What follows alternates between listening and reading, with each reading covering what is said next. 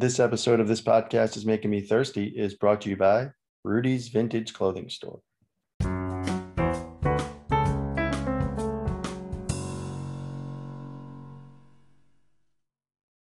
Hey, welcome to this podcast is making me thirsty, the place to be for Seinfeld fans. This is episode 46. In this episode, we talked to a very special guest, John O'Hurley.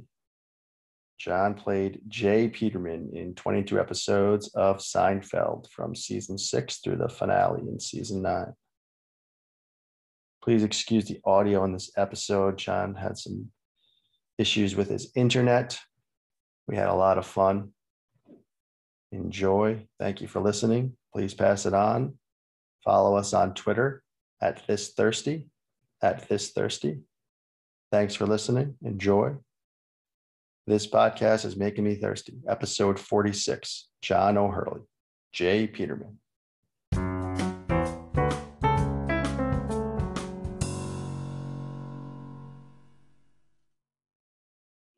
Ladies and gentlemen, he is the man who killed Seinfeld. In a career that began some 35 years ago with a badly lip synced version of the Yellow Rose of Texas for a K-Tel record commercial of Mitch Miller's greatest hits. Since then, he's managed to kill three series of his own, four soap operas.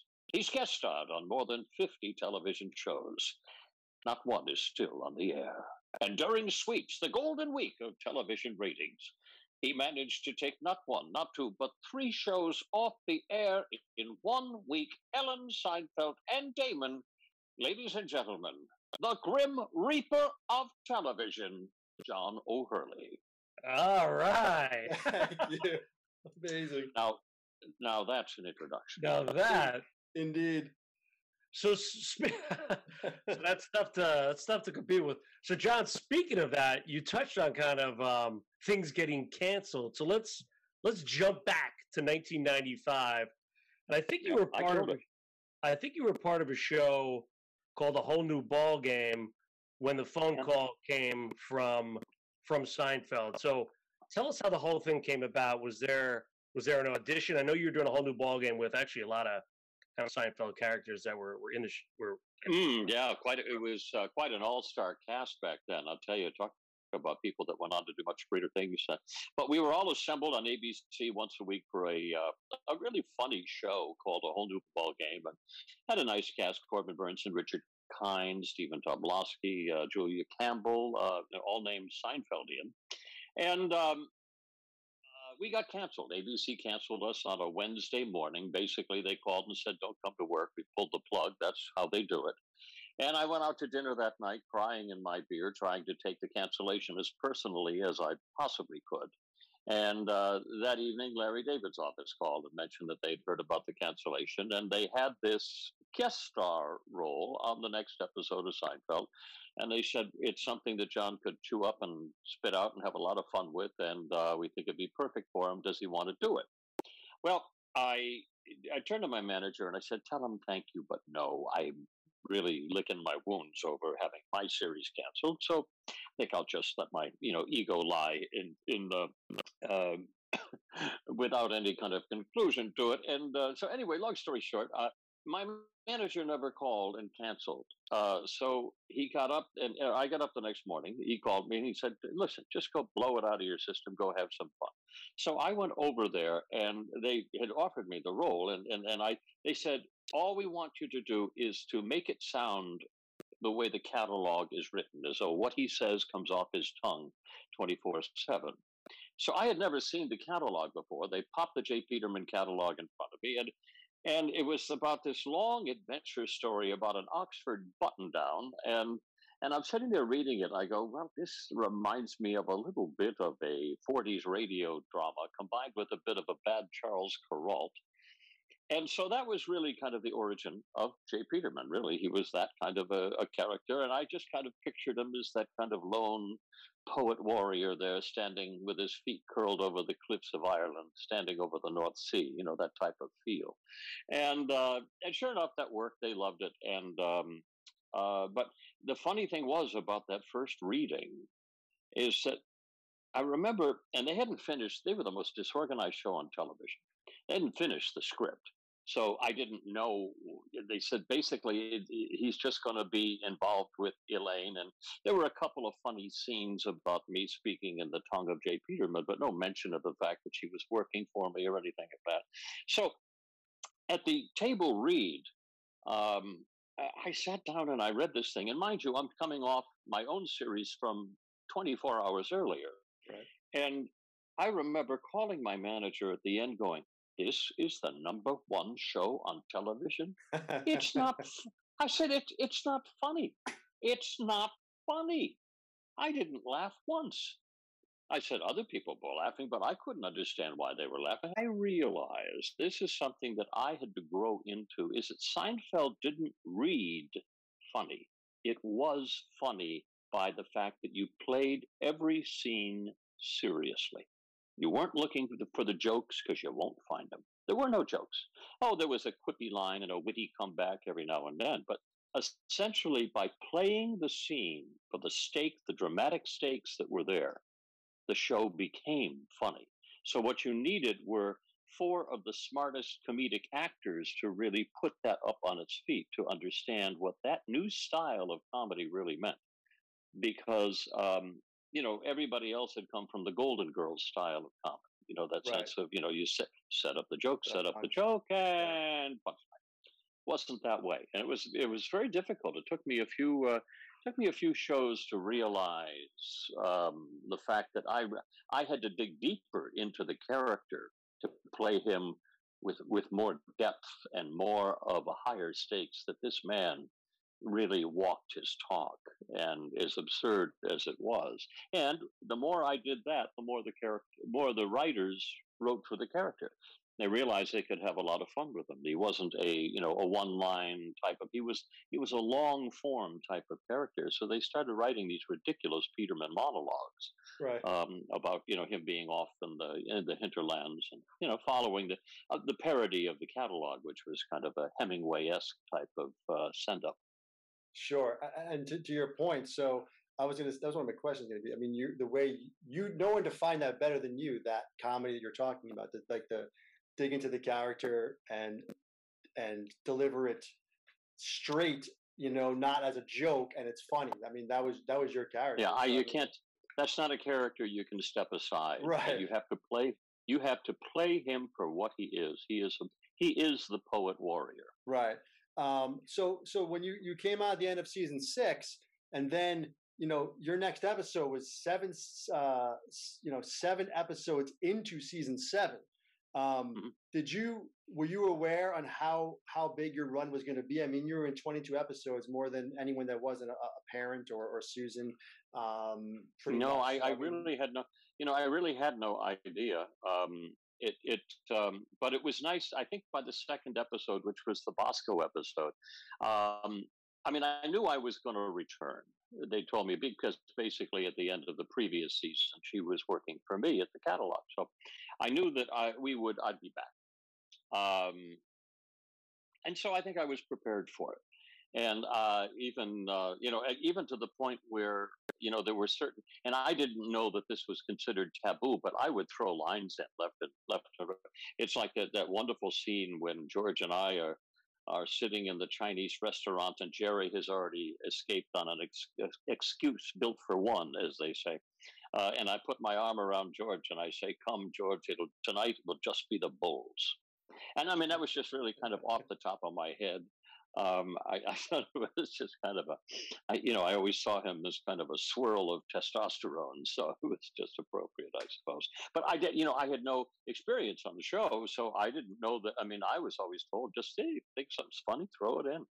Well, you, I, you do that at great risk on Seinfeld because remember you have a, a team of very good writers, and right. uh, but but I was able to put a lot of stuff uh, uh, uh, on the page just by trying it out. I mean, I understood, you know, it didn't take long for me to understand that character better than they did. Um, and, uh, you know, with all of his nooks and uh, all of his uh, nooks and crevices, uh, it was kind of fun to fun to play him and let him expand.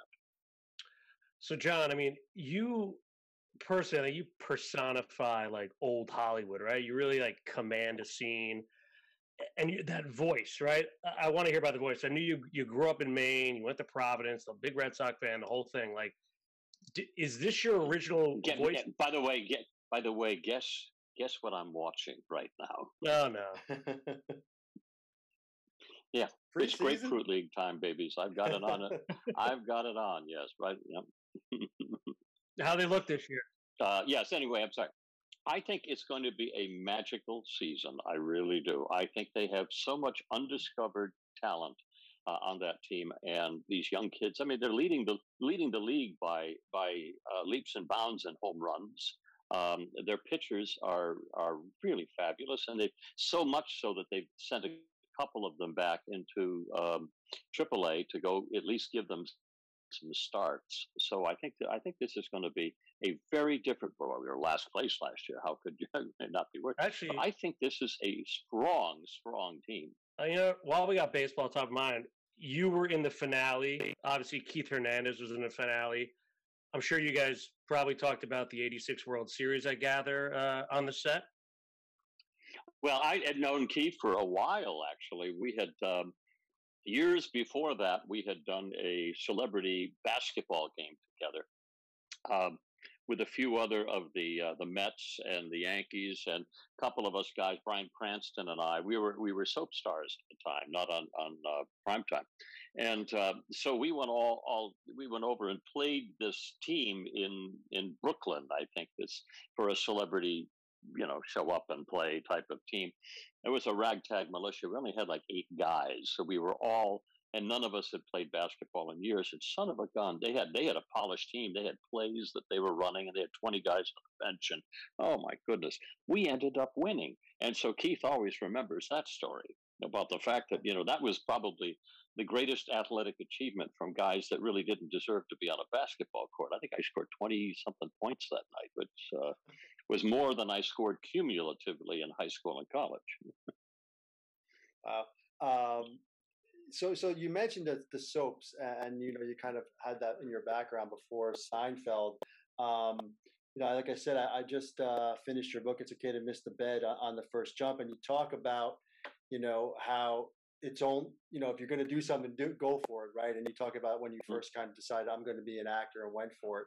Maybe you could touch on that kind of journey from from that beginning of making that decision through to kind of hitting it uh, you know hitting it big as far as that you know how that goes sticking with it and that sort of thing Well, it was. It's kind of a romantic journey in that regard. Um, I knew at the age of three what I wanted to do, to the point where, and I can't tell you why. I just know that it's true. Uh, people would ask me what I wanted to be when I grew up, and with a sense of disgust that only a three-year-old can muster, I would put my hands on my hips. I would point to the little black and white television in the corner of the living room, and I would say, "Well, I am an actor, so that's what I'm going to be."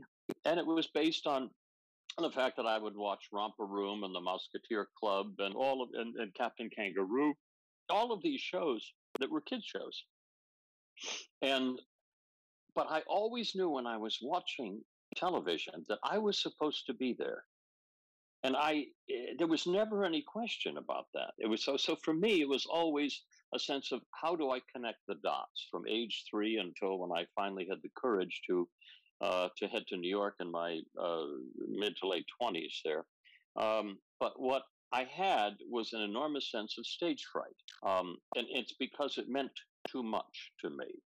Uh, and so I never really set foot on a stage um, in speaking role until um, I was uh, in my, um, I think I was my sophomore year in high school uh, when I find when I was in, finally encouraged by one of the English teachers to go down and uh, and audition for the play. Well, I ended up with the lead, and and and that's all I needed. That was the first time anybody encouraged me to do this, and that was the last time I ever needed it.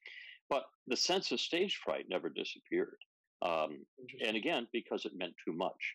And so um, I, I went through college. My degree was in uh, in theater. Uh, my minor was in opera. I voice in voice, and so uh, I, I learned not only you know my, my sense of uh, honing my acting skills, but also my voice as well. Because you know, for an actor who is also a singer, you have to hone your voice because the voice is the musical instrument. It is the transmission. It's the vehicle by which you communicate. And most people today don't have never studied voice. They don't know how to use their voices, and as as a result, they can't stand on a Broadway stage and hit the back of the house with their voice.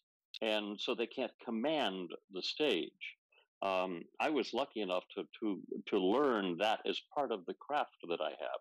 So when you comment on my voice being, you know, unique or something, you know, if you were to go back into the 30s, the 40s, the 50s, even the 60s and find these theatrical actors, Humphrey Bogart, all of the Richard Burton, all these people, and they had voices that, I mean, these were trained voices. You didn't walk on a stage unless you had your craft down, unless you were a trained, certifiably trained actor.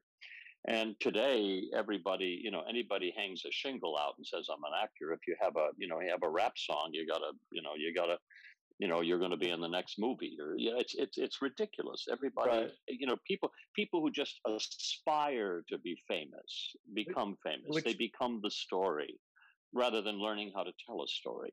Right. And you mentioned all the, I mean, that's why I brought up you kind of personify old Hollywood, right? You worked at it. I mean, something as simple as, well, name your price, man. Like, I, it's, it's, it's unbelievable. So tell us a little bit like about the set on Seinfeld. And you were in, you came along when the show was literally skyrocketing, ratings at an all time high. But you're also mm. part of the you're also part of the descent when Larry David left. I'm curious what season eight and nine were like without Larry versus uh, six and seven when Larry was there. Like, how big of an yeah, impact? You, you you referred to it as a descend. I I don't. I actually think the show got better. Right. I think it got I think it got lighter and more uh, joyful. Definitely, I think it got more. Yeah, for sure. I, I think it got more absurd. Yes. Um, and, and, again, this is from my perspective, and I and, and I enjoyed it tremendously. Became a little bit more physical, and I mean, we did things like I mean, let's go back to uh, an episode, um, uh, the um, the wedding cake episode, which is actually the Friar, the um, the Frogger episode. I mean, George ma- matriculating, if to use that word, that Frogger machine across the street, mimicking the Frogger game was a piece of comedic brilliance, not only in its writing, it's in, in its conception, but in its execution. I mean, I think that is one of the most perfect Seinfeldian moments that I can ever recall. Who would ever think of creating the Frogger machine, going across a you know a small side street in New York, and then obviously being destroyed by a truck. I mean, it was an absolute piece of comedic brilliance, and Seinfeld was great. But that also came about during those last couple of years, and I think there were so many little tidbits and wonderful scenes that that um, that were uh, endemic of that period that I think it's I think Seinfeld was really at its hit its stride. I when Jerry says we went out on top, I, I agree with him. I think we did. I don't know. I, I understood what you're saying about uh, um, uh, Larry, uh, because Larry was a comfortable crutch in the show because he was the voice of the show.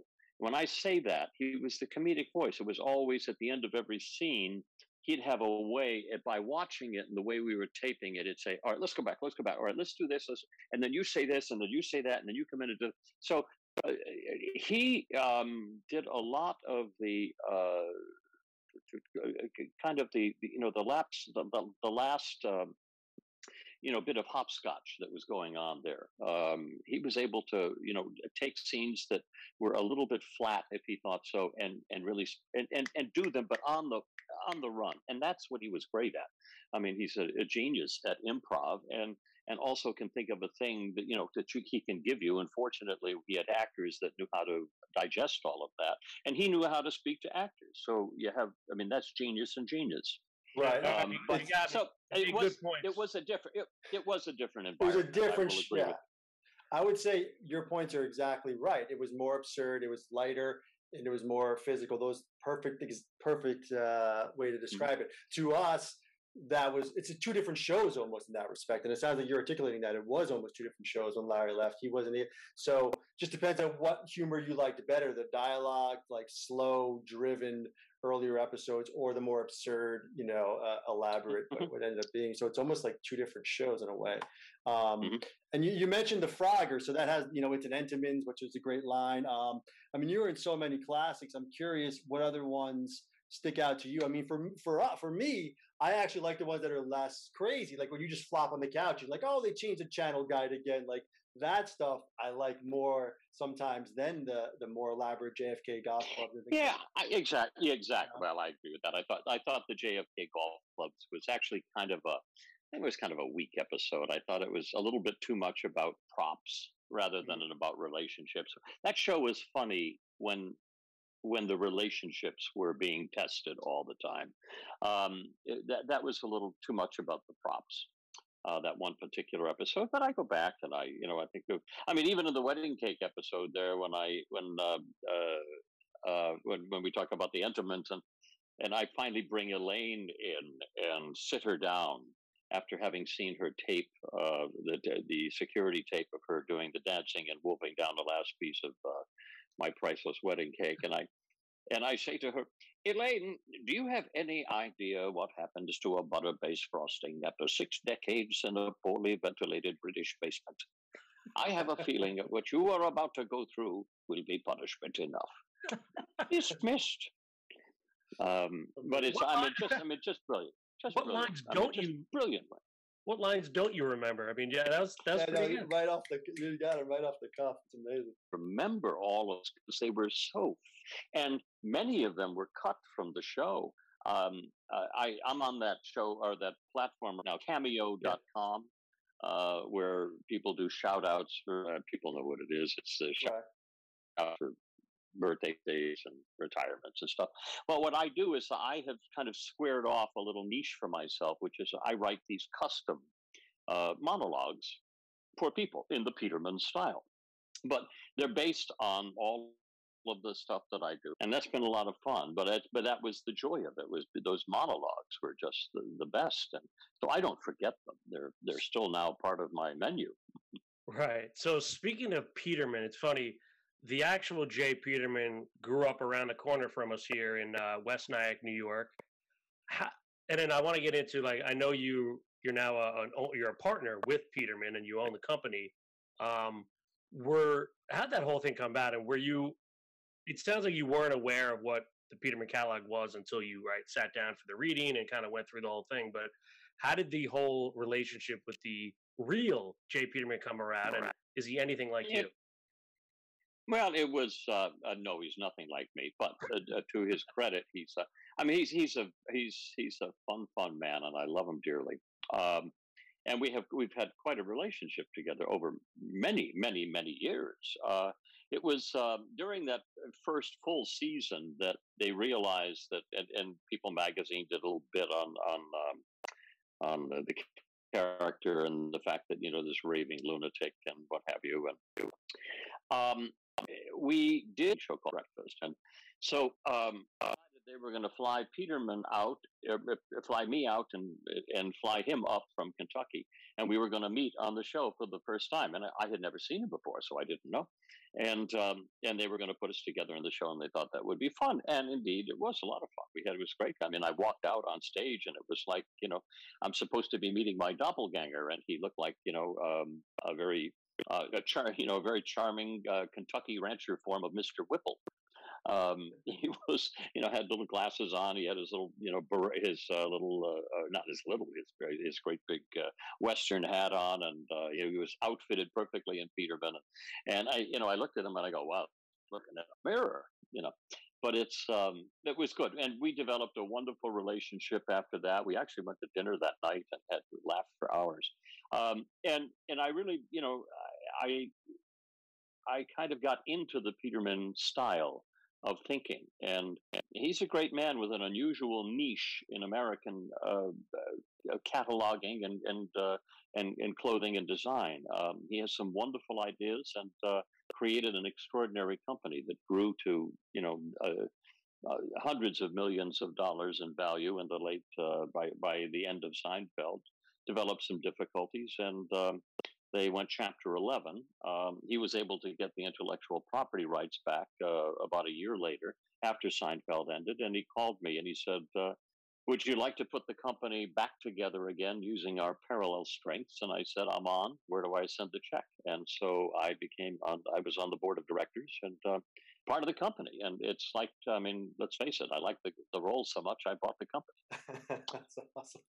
That's so cool. Uh, not too many, you know, it's like uh, Marshall McLuhan once said, he said, be very aware because eventually the medium and the message will become indistinguishable. And I am the living example of that.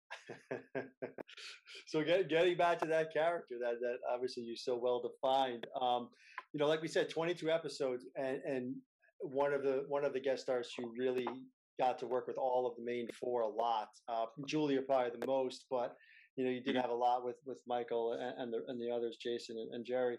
Just curious if you have any stories, maybe working with one of them, you know, on the set in this particular scene or something like that, that kind of sticks out. That that you know. Well, you know, I I mean, it was it. I describe I describe uh, Jason and uh, Julia and Michael and Jerry as the four smartest actors I've ever worked with. You know, to, together as an ensemble. Um, I always believe that we could have probably have taped the show as we stood up off the table read, walked over. I think we could have taped the show right there. They were that smart, and uh, we could have saved a lot of rehearsal and everything like that. But uh, it they they were excellent at the way they defined their characters. So I'll give you two examples, three examples. One, uh, Michael Richards was an absolute. I mean, you have to go back to Buster, you know, Buster Keaton or, or, or Charlie Chaplin or Dick Van Dyke, even more contemporarily, or Danny Kaye. People that were physical comedians like he was. He would rehearse the Kramer skid stops in Jerry's apartment like he was Baryshnikov.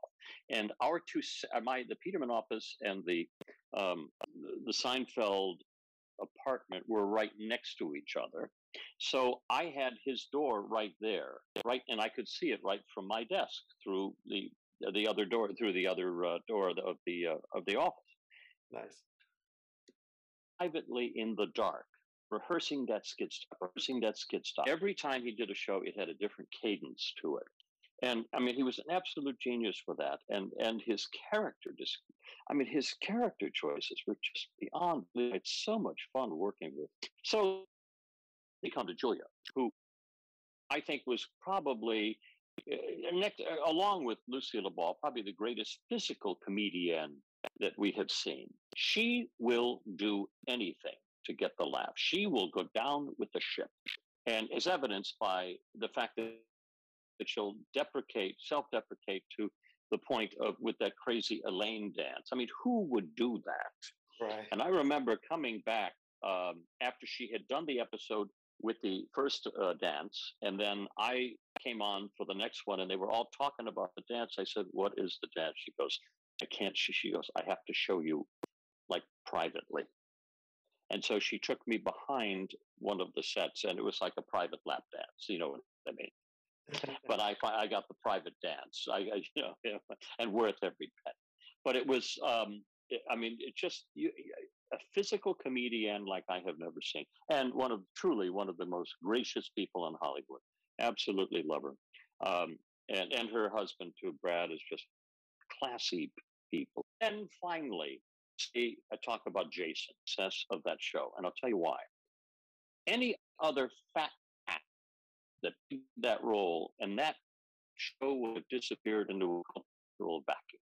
But what Jason understood was that the, that character was fervently and undeniably and passionately mediocre. And he defended it with his life. He swung from the middle rung on the ladder of life and he wasn't going to change. And you could try to shake him from it, but he's going to stay on the middle rung.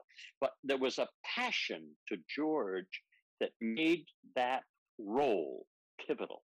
because everybody else was absurd. You always had Elaine as the, you know, the, as the Mary Tyler, these kind of surreal Mary Tyler Moore. But the fact that Jason was there playing the fat man, you know, the character within the characters, um, with such passion and elegance and drive. I mean, you talk about, I mean, a, a tour de force acting and defense of his mediocrity with his parents, with no matter what it was, it was. I mean, he had a joie de vivre that was that that held. I think that was the toughest role in the show, and it was the most brilliantly executed role.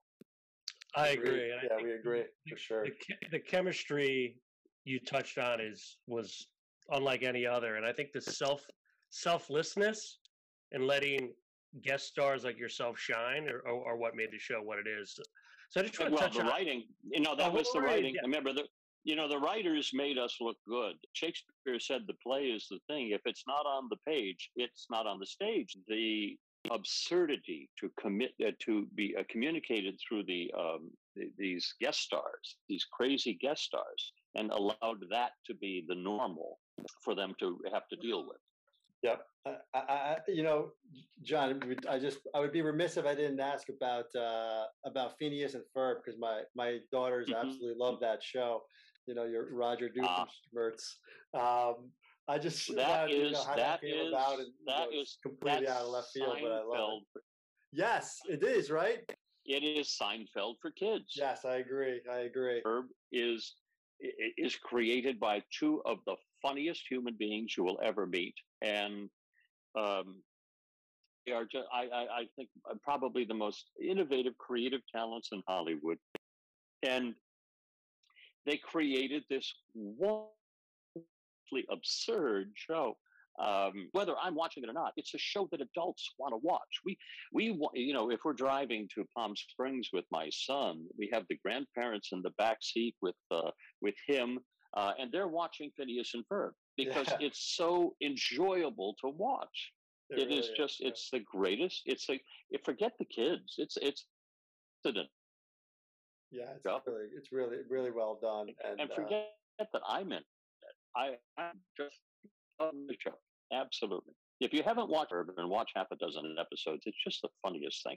It'll just make you smile. Incredible. Thank you so much, John. Uh, that was that was so good. Thank you so much. We really really appreciate your time. Absolutely, a lot of fun. Thank you so much. Thanks so Enjoy much, your night, John. John. This was Go incredible. Sox. Take care. Bye bye. Yeah, I hope so. Bye bye now. it.